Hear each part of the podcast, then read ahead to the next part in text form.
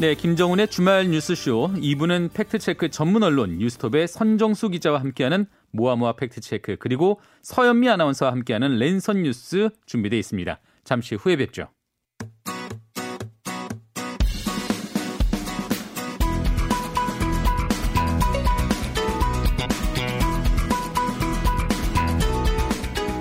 한 주를 팩트체크로 정리한 시간 모아모아 팩트체크입니다. 오늘도 뉴스톱 선정수 기자 함께 합니다. 안녕하세요. 안녕하십니까. 새해 복 많이 받으십시오. 네, 새해 복 많이 받으십시오. 예, 오늘 어떤 팩트체크로 2021년 첫 모아모아 팩트체크 시작을 해볼까요? 오늘은 밥솥과 항문에 대해서 팩트체크 하겠습니다.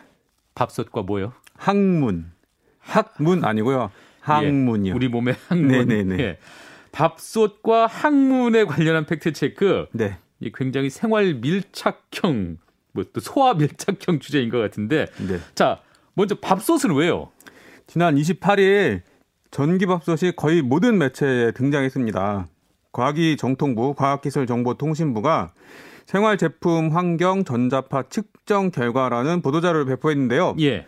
취사 중인 전기밥솥에서 인체 보호 기준의 25%인 전자파가 방출된다. 이렇게 언급했기 때문입니다. 저도 그 기사 봤습니다. 네. 저도 그 기사 봤는데 취사 중인 전기밥솥에서 그 전자파가 인체 보호 기준의 한 25%에 이른다고 했으니까 4분의 1씩 4번 밥을 치면 100%가 된, 되는 건가요? 그래서 그래서 이게 위험한 건가요? 그러면은? 네, 그 저도 처음에 그렇게 생각했는데 취재를 해보고 나니까 그렇지 않습니다. 전혀 위험하지 않다. 이게 오늘의 결론입니다. 이 전자파 인체 보호 기준이라는 것은 전자파가 인체에 영향을 미치기 시작하는 시점, 그 시점보다 50배 낮게 설정됐다고 합니다. 그래서 인체에 영향을 미치려면 이런 측정 결과가 기준치보다 5,000% 50배 넘는 수치가 측정돼야 되는 거죠. 25% 정도면 인체에는 아무런 영향을 미치는 수준이 아니라고 합니다. 독성 화학 물질이나 방사선 이런 것들은 체내에 들어오면 쌓이게 되는데요. 네. 이 전자파는 인체에 전혀 축적되지 않습니다. 그래서 한번 전자파에 노출될 때 얼마나 강한 전자파에 노출됐냐 이런 지침만 있고 노출 시간이라든지 빈도라든지 이런 거는 전혀 측정 대상이 아닙니다. 그러면 이게 낮은 강도로는 인체에 아무런 영향을 주지도 않는다. 또 이게 쌓- 전자파라는 것이 누적되고 쌓이는 그런 개념이 아니다. 그렇습니다. 이렇게 정리하면 되는데 어 그렇게 따지면 우리 몸에 별 영향이 없는데 해악이 없는데도 정부가 이렇게 발표를 했던 거잖아요. 또 언론이 네. 그렇게 그 위험성을 좀 강조해서 보도를 했었고 그런 이유는 또 뭘까요? 왜냐하면 과학계에서 이 전자파의 유해성 논란은 아직 끝나지 않은 계속 진행 중인 논란거리이기 때문입니다. 네, 네. 전자파가 얼마만큼 인체에 영향을 미치는지 확실한 증거가 발견된 연구가 없습니다. 음. 근데 반대로 전자파가 인체에 전혀 무해하다. 이렇게 입증된 연구 결과도 없어요. 예, 예. 그러니까 지금 굉장히 논쟁이 지속 중인 지속 중인 사, 사안이니까 우리 정부는 어떤 입장이냐면 혹시 나중에 밝혀질지도 모르는 어떤 미지의 위험 이 가능성을 낮추기 위해서 예방적으로 가급적 전자파 노출을 피해 달라 이런 취지로 이런 기준을 만들고 있다고 합니다. 아. 전 일상생활에서 사용, 사용하는 전자제품들 네. 그러니까 뭐 전기 밥솥이라든지 뭐 아니면 인덕션 쿠커 뭐 이런 것들 예, 그러니까 예. 가열하는 제품들은 굉장히 낮은 저주파 영역의 주파수가 전, 전파가 나옵니다. 그리고 예. 그 핸드폰 통신기기는 고주파 영역의 그 전파가 나오는데요. 음. 저주파 영역의 강력한 전자파를 맞으면 근육 경련 같은 부작용이 생긴대요. 네. 그러니까 그 굉장히 높은 강도를 인체에 맞게 되면 음. 그리고 핸드폰 같은 고주파 영역의 강력한 전파를 맞으면 체온이 상승한대요. 네, 네. 근데 이런 정도의 영향을 받으려면 진짜 특수 환경에서나 예 어마어마한 장비를 가지고 진짜 인위적으로 엄청나게 강력한 전파를 쏘지 않으면 이런 인체의 변화를 찾아보기는 어렵다고 합니다. 음. 사실 가능하지 않다고 합니다. 그래서 그 이 전파 연구원에서 네. 요- 예- 예전에 좀 한참 유행하지 않았습니까? 무슨 전자파 차단 스티커 그렇죠. 뭐 이런 뭐 스티커를 그런- 붙이면 그 유해 전자파를 막을 수가 있다. 예, 예, 상품들 뭐 그리고 콘센트에 꽂아서 사용하는 전자파 차단 콘센트 뭐, 이- 뭐 이런 것들이 있었는데 네. 이 전파 연구원 국- 국가기관 시험기관인데요.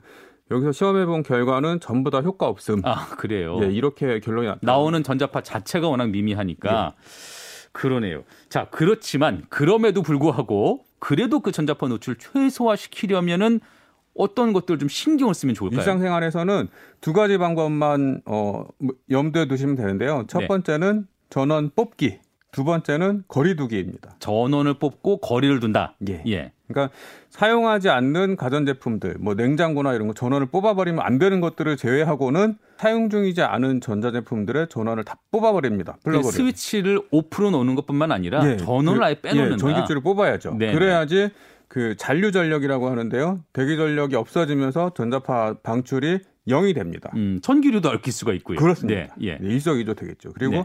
거리두기인데요. 거리두기는 뭐냐면 전자파의 특성이 강도가 거리의 제곱에 반비례합니다. 그래서 이번 그 정통부 과기정통부의 측정 결과에서도 30cm 떨어진 곳에서 전기밥솥의 전자파 강도를 측정했더니 기준치의 25%가 나왔지 않습니까? 네. 근데 요거를 60cm 똑같은 조건에서 거리만 두 배로 늘렸더니 전자파 강도가 25%에서 6%로 떨어집니다. 음, 이게 두, 거리가 두 배 더 늘어나고 두 배 더 늘어나면 진짜 그야말로 미미한 정도의 측정이 안 될 정도로 예. 전자파가 떨어지겠네요. 그래서 정 찜찜하시면 음. 전기밥솥에 취사 이게 취사 그 밥 지어질 때 전자파가 제일 많이 나온다고 하거든요. 네네. 그 시간대는 가급적 뭐 거리를 다- 두시고. 예 다른 방에 가 계신다든가 아니면 음. 뭐그 옆에서 딱 붙어 가지고 반찬을 만드는 게 아니라 좀 밥솥을 떨어뜨려 놓고 다른 일을 보시는 그런 음. 정도면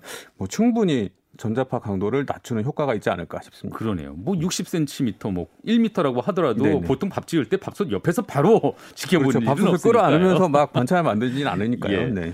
네, 그래서 오늘 지금 얘기를 들으시면은 앞으로는 그래도 마음 편하게 지, 마음 편하게 밥은 지으실 수가 있겠습니다. 밥솥으로. 예, 저도 이전까지는 전자파에 대해서 굉장히 걱정이 많았었는데요. 이번 취재를 하고 나서 굉장히 한시름 났습니다. 예. 크게 걱정할 필요가 없다는 걸 깨달았습니다. 그러네요. 네. 자, 저는 이제 두 번째 팩트 체크 주제, 저는 사실 이게 더 궁금했습니다. 아, 네, 네. 예. 학문 얘기. 네, 네. 어떻게 뭐 학문 건강에 힘쓰자는 얘기입니까? 뭡니까? 이거? 아닙니다.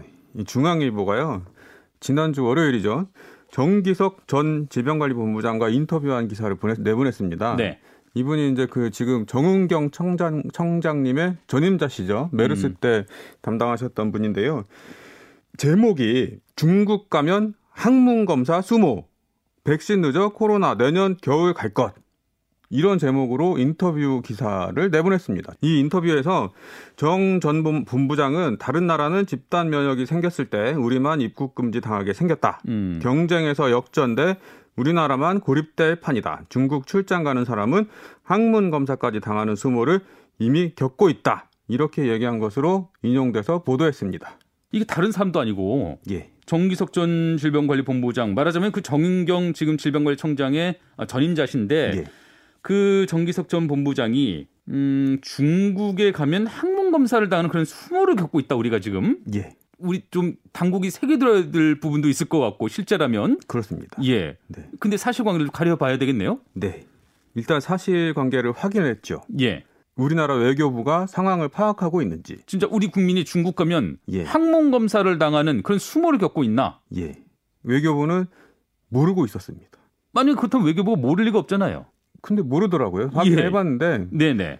그 일단 이제 그 저기 공보 홍보 라인을 통해서 확인해 봤는데 네. 아직까지 파악이 된 바가 없다. 실무 저희 그 중국 공관들 공관 등을 통해서 파악을 해 봐야 되겠다. 정기석 본부장 전 본부장께도 직접 확인을 해 봤는데요. 아, 직접 확인해 보셨어요? 예, 예. 네. 이분은 그 지인이 오래 전부터 알고 지내던 지인, 믿을 만한 지인이 중국 출장이 잦은 분인데 이분이 직접 겪은 일을 전해준 거다. 아, 그- 그렇게 얘기를 하시더라고요. 그럼 그 기사의 출처는 지인의 얘기네요. 그렇습니다. 그, 네. 예, 그리고 제가 이제 따로 그 비선을 동원해서 대기업들, 국내 대기업들, 중국 출장 많이 다니는 대기업들을 취재를 해봤는데요. 사실입니다. 근데 이게 중국에서 모든 지역에서 다 하는 건 아니고 방역, 검역 시스템 이런 것들은 성마다 다르다고 합니다. 아, 그래서 일부 지역에서는 항문 검사를 하고 일부는 하지 않고 이런 것 같습니다. 아 그리고 그러니까 중국에 들어갔을 때 예. 실제 코로나 19를 이렇게 확인 가리기 위해서 예. 항문 검사를 하는 주가 성이 예. 실제 있긴 하다는 얘기네요. 그렇습니다. 왜 왜 하는 거죠? 이게 우리나라는 코로나19 진단 검사를 할 때 코 속에 면봉 집어넣어서 하지 않습니까? 네네. 그리고 검체 검사 하 이게, 이게 코, 코 속에 면, 면봉을 집어넣는 게 상기도 검사고 음. 가래를 끌어올려서 가래를 뱉어서 이제 그 가래로 이제 검사를 하는 게 하기도 검체 검사인데요. 요 두 가지 방식을 하고 있고 대부분 다른 나라들도 거의 요 요 두 가지 방식을 주로 하고 있는데요.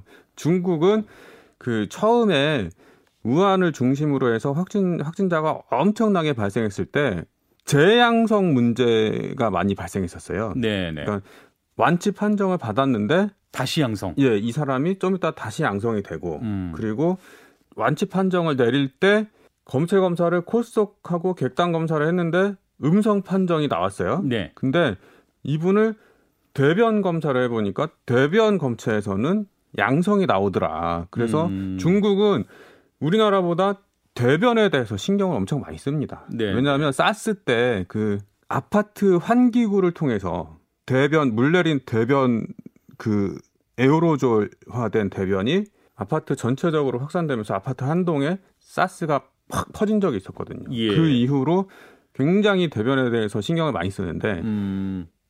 일부 성에서는 입국을 해서 외국인이 입국을 해서 시설 격리를 하고 14일 동안 시설 격리를 한 다음에 격리 해제 검사를 할때 네. 그때 대변 샘플을 채취한다고 합니다. 아. 그게 이제 그 일부는 대변을 채취하는 데도 있지만 일부는 면봉으로 항문을 검사한다고 합니다. 음.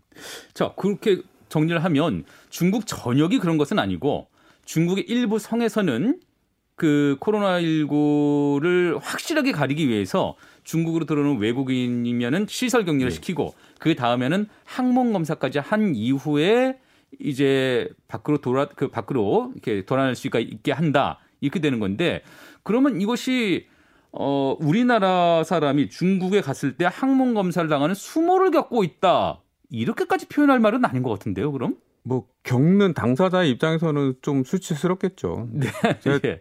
취재를 해본 결과는 네. 일부 지역은 격리 해제 될 때 그 중국 검사관이 와서 면봉을 주면서 샘플 채취해라 이렇게 시키는 데도 있고 일부는 그 검사관이 엉덩이 좀 내려보세요 그래가지고 면봉으로 음. 샘플을 채취해 가는 데도 있다고 합니다. 아 근데 그러네요 두 번째 경우를 당하면 굉장히 수치스럽죠. 수치스럽긴 한 예. 경험이긴 하겠네요 예. 예. 근데 이게 이제 우리 정부가 어느 어느 지역을 방문했을 때 이러이런 조건에서는 항문 검사를 당할 수도 있으니까 미리 마음의 준비를 하십시오. 음. 그리고 그러고 당한다면 좀 그래도 좀 예. 예, 예, 마음의 준비는 하겠지만 예.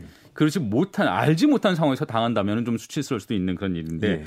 근데 아까 제목이 중국 가면 항문 검사 수모 백신 늦어 코로나 내년 겨울 갈 것 이렇게 기사 이런 제목의 기사를 보다 보면 이게 마치 우리나라가 백신하고 백신을 확보하는데 늦어서 또 중국으로 갈 때는 한국인이어서 코- 어, 항문 검사를 당하는 그런 수모까지 겪나 이런 생각을 할 법하거든요. 예, 그래서 실제로 이 기사가 나온 다음에 네. 인터넷상에서는 루머들이 엄청나게 확산됐습니다. 음. 중국이 배은망덕하게 중국 너네 고생할 때 우리가 뭐 어, 신속 입국 절차 뭐 이런 거 해주고 봉쇄도 안 하고 그랬더만 왜 한국 사람만 대상으로 항문 검사를 해?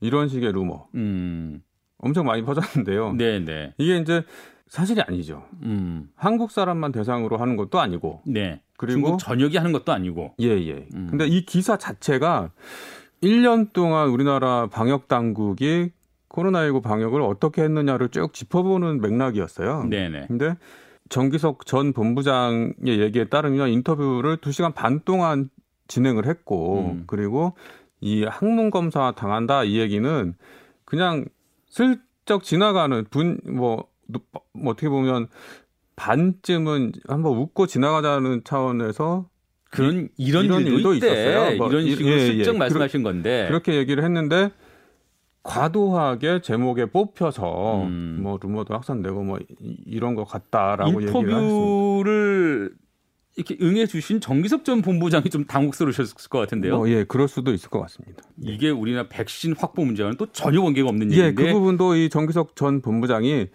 스스로 백신 도입과는 아무 상관없는 문제입니다라고 얘기를 했습니다. 근데 마치 기사를 읽으면은 그렇게도 들릴 법한 그 기사 예. 제목만 보다 보면 그리고 내용을 또 그렇게 편집을 해 놨습니다. 예. 예.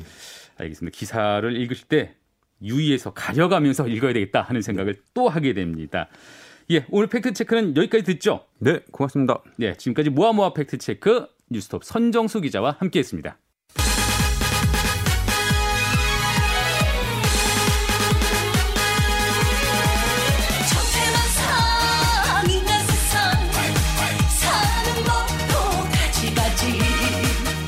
네, 인터넷 커뮤니티를 달구는 이슈들 짚어보는 시간입니다. 랜선 뉴스 서현미 아나운서와 함께합니다. 안녕하세요. 네, 안녕하세요. 새해 복 많이 받으세요. 네, 새해 복 많이 받으십시오. 네. 예, 오늘 가져오신 얘기는요. 엄마들이요, 아기 신발을 SNS에 올려서 이번 주 동안 화제가 됐습니다. 음, 인터넷에 아기 신발을 SNS에 네, 찍어서 여러 가지 올렸어요. 커뮤니티에 그렇게 아기 신발을 올렸다는 그 어머니들 네. 왜 그러셨을까요? 중대재해기업처벌법 통과를 위한 캠페인. 의 일환입니다. 네. 엄마들은 아기 신발만 올린 게 아니고요. 어, 아기 신발을 올린 종이에다가 우리 아기의 이름도 같이 써놓고 뭐 예를 들어 아기 이름이 서현미다라고 하면 서현미법에 조속한 통과를 요구한다 이런 글도 게시를 했습니다. 네. 우리 아기도 커서 노동자가 될 테니까 결국 이 법은 우리 아이의 법이다 이런 뜻인 거예요. 음, 그러면서 중대재해기업처벌법 제정을 통해서 안전한 일터를 만드는 게 우리 아이들의 미래를 지키는 일이다. 이런 공감대를 함께 형성을 하고 있습니다. 네네. 근데요, 아기 신발을 올리는 캠페인뿐만 아니라 퇴근길을 인증하는 캠페인도 있습니다. 퇴근길 인증 캠페인. 네. 네, 그건 뭡니까? 우리나라에서 하루에 7명이 아침에 일하러 갔다가 돌아오지 못한다고 합니다. 그렇죠. 예. 그 7명에겐 퇴근길이 없는 거예요. 네. 그래서 더 소중한 퇴근길 집에 가고 있습니다. 무사히 다녀왔습니다. 라면서 인증하는 캠페인을 하고 있는 거죠. 그러네요. 이게 산업 재해를 막어 막아보자는 그런 간절한 마음이 이런 캠페인으로 이어진 것 같습니다. 네. 근데 그 중대 재해 기업 처벌법은 일단 그 지난해까지는 처리가 안 됐어요. 맞습니다. 우선 민주당은 12월 임시국회 마지막 날인, 그러니까 회기 마지막 날인 1월 8일에는 처리하겠다라고 입장은 밝혔거든요. 네.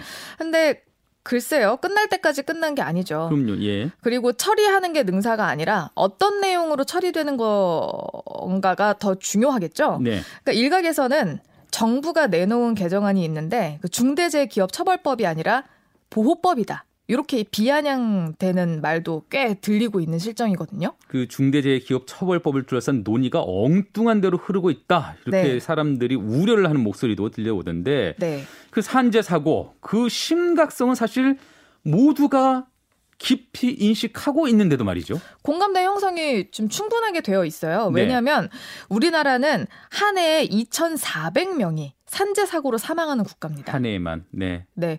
혹시 기억하실 겁니다. 2019년 11월 21일에 경향신문이 신문 일면을 털어서 1,200명의 산재 사망사, 사망사고 노동자 이름이랑 사망 원인으로 채웠었어요. 그 일면 기사 참 화제가 됐었죠. 네. 근데 그 이유가 뭐 끼임, 깔림, 떨어짐 이런 것들로 꽉 채웠었거든요. 음, 근데 이런 이유들로 하루에 7명이 사망하고 있습니다. 네. 구의역 김군, 태안화력발전소에서 목숨 잃은 김용균 씨, 또 이천 물류창고 화재 참사에서 목숨 잃은 38명처럼 말입니다. 안전하지 않은 근무 환경에서 일하다가 목숨을 잃은 것이 아주 자명한데도 시정되기는 커녕 그 안전한 일터라는 게 만들어지지 않고 있고 계속 산재 사망자가 나오고 있습니다. 네, 네. 또 책임자로 말단 직원만 처벌을 받거나 그저 손방망이 처벌에 그치고 있는 현실이 계속해서 되풀이되고 있습니다. 그저 벌금 그래서- 몇 천만 원뭐 그렇죠. 이렇게요. 근데 이런 끔찍한 일이 계속되면 안 되잖아요. 예. 그래서 산업재해가 발생했을 때 사업주와 경영 책임자 등에게 형사 책임과 징벌적 손해배상 책임을 부과해서 직업 환경을 획기적으로 개선을 해달라. 안전관리에 대한 경각심을 좀 높여달라. 그래서 중대재해 기업처벌법 제정을 하려고 하는 겁니다. 네. 사회적 공감대 많이 형성됐고요. 근데 법 제정이 계속 미뤄지고 있는 겁니다. 왜, 왜 법 제정이 아직까지 미뤄지고 있어요? 일단 법사위에 올라가긴 했거든요. 예. 이 법안을 심사 중인데 첨예하게 의견이 엇갈리는 부분들이 있습니다. 우선 직원 수나 회사 규모에 따른 유예 기간 에 대한 이제 쟁점인데요. 음. 민주당 박주민 의원은 50인 미만 사업장의 경우에는 4년의 유예 기간을 주자. 이 조항을 법안에 넣었거든요. 근데 여기에 더해서 정부에서는 100인 미만 사업장에게는 2년의 유예 기간을 준다라고 추가로 넣은 상황입니다. 네, 예. 가장 강력하게 이 법을 추진하고 있다고 볼 수 있는 정의당은 여기서 크게 반발하고 있는 거예요.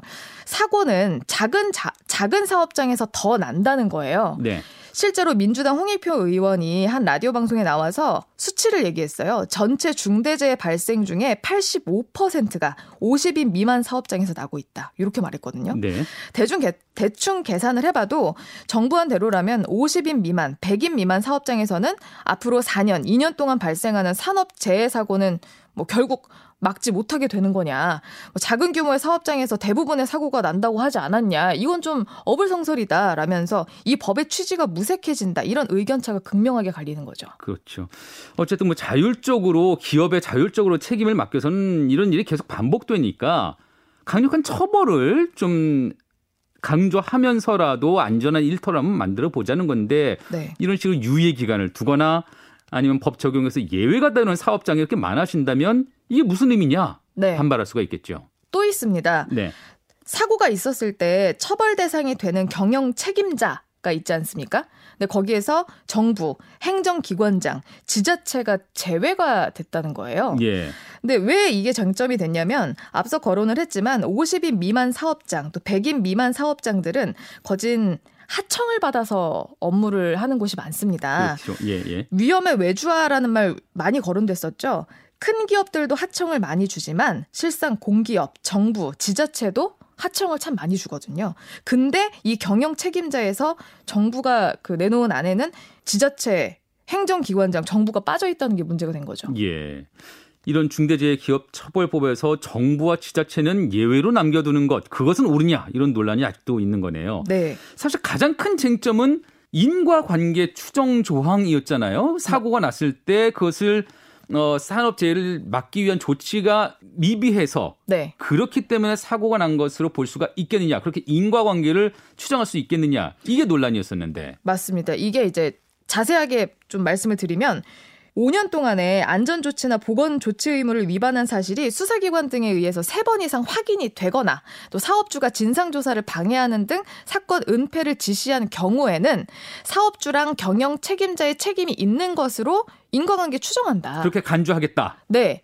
그러니까 간주라는 말이 굉장히 센 단어거든요. 네. 그냥 그게 사실이다라고 믿고 가는 거예요. 음, 근데 이걸 정부 안에서는 제외시키기로 한 겁니다. 음, 왜냐하면 어, 형사법상 무죄 추정의 원칙에 반할 소지가 있다라고 보고 있어요. 예, 형법의 어. 대원칙을 좀 어기는 것이다. 그렇죠. 그리고 법사위 회의에 참가한 소속 의원이 실제 회의 과정에서도 이런 얘기가 나왔대요. 이런 범죄들은 개별 사건마다 상황 차이가 커서 법원이 하나하나 개연성 따져보고 처벌을 하기 때문에 이 인과관계 추정 조항이 없어도 된다. 이런 주장이 나오기도 했다고 전했습니다. 네. 또 위헌이 될 수 있다라는 음. 의견도 있었다고 하고요. 그래서 음, 빠질 가능성이 좀 크다. 그러네요. 인과관계 보고 추정 조항은 있더라고요. 이제 예. 빠지는 것으로 가닥이 잡혀진 것 같고. 네. 자, 말씀을 듣고 보면 참 어렵네요. 이렇게 네. 이렇게 막상 이렇게 법안을 만들고 법을 마련하려다 보니까 마침표를 찍기까지에는 여러 가지를 고려해야 되다 보니 아, 일각에서는 이제 이 법이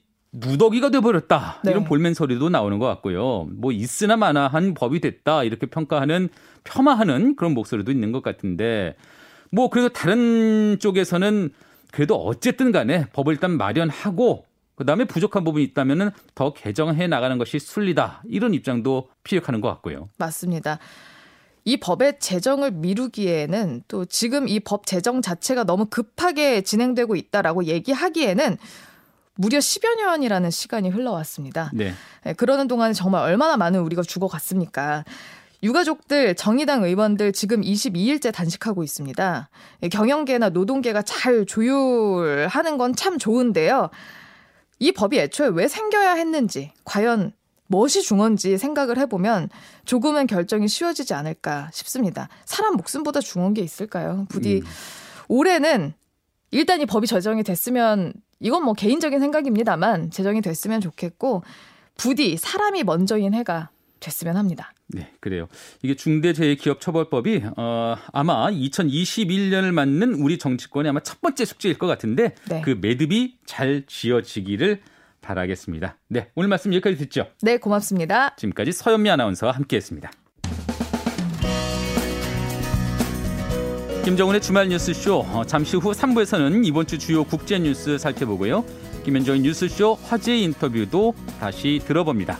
잠시 후에 뵙겠습니다.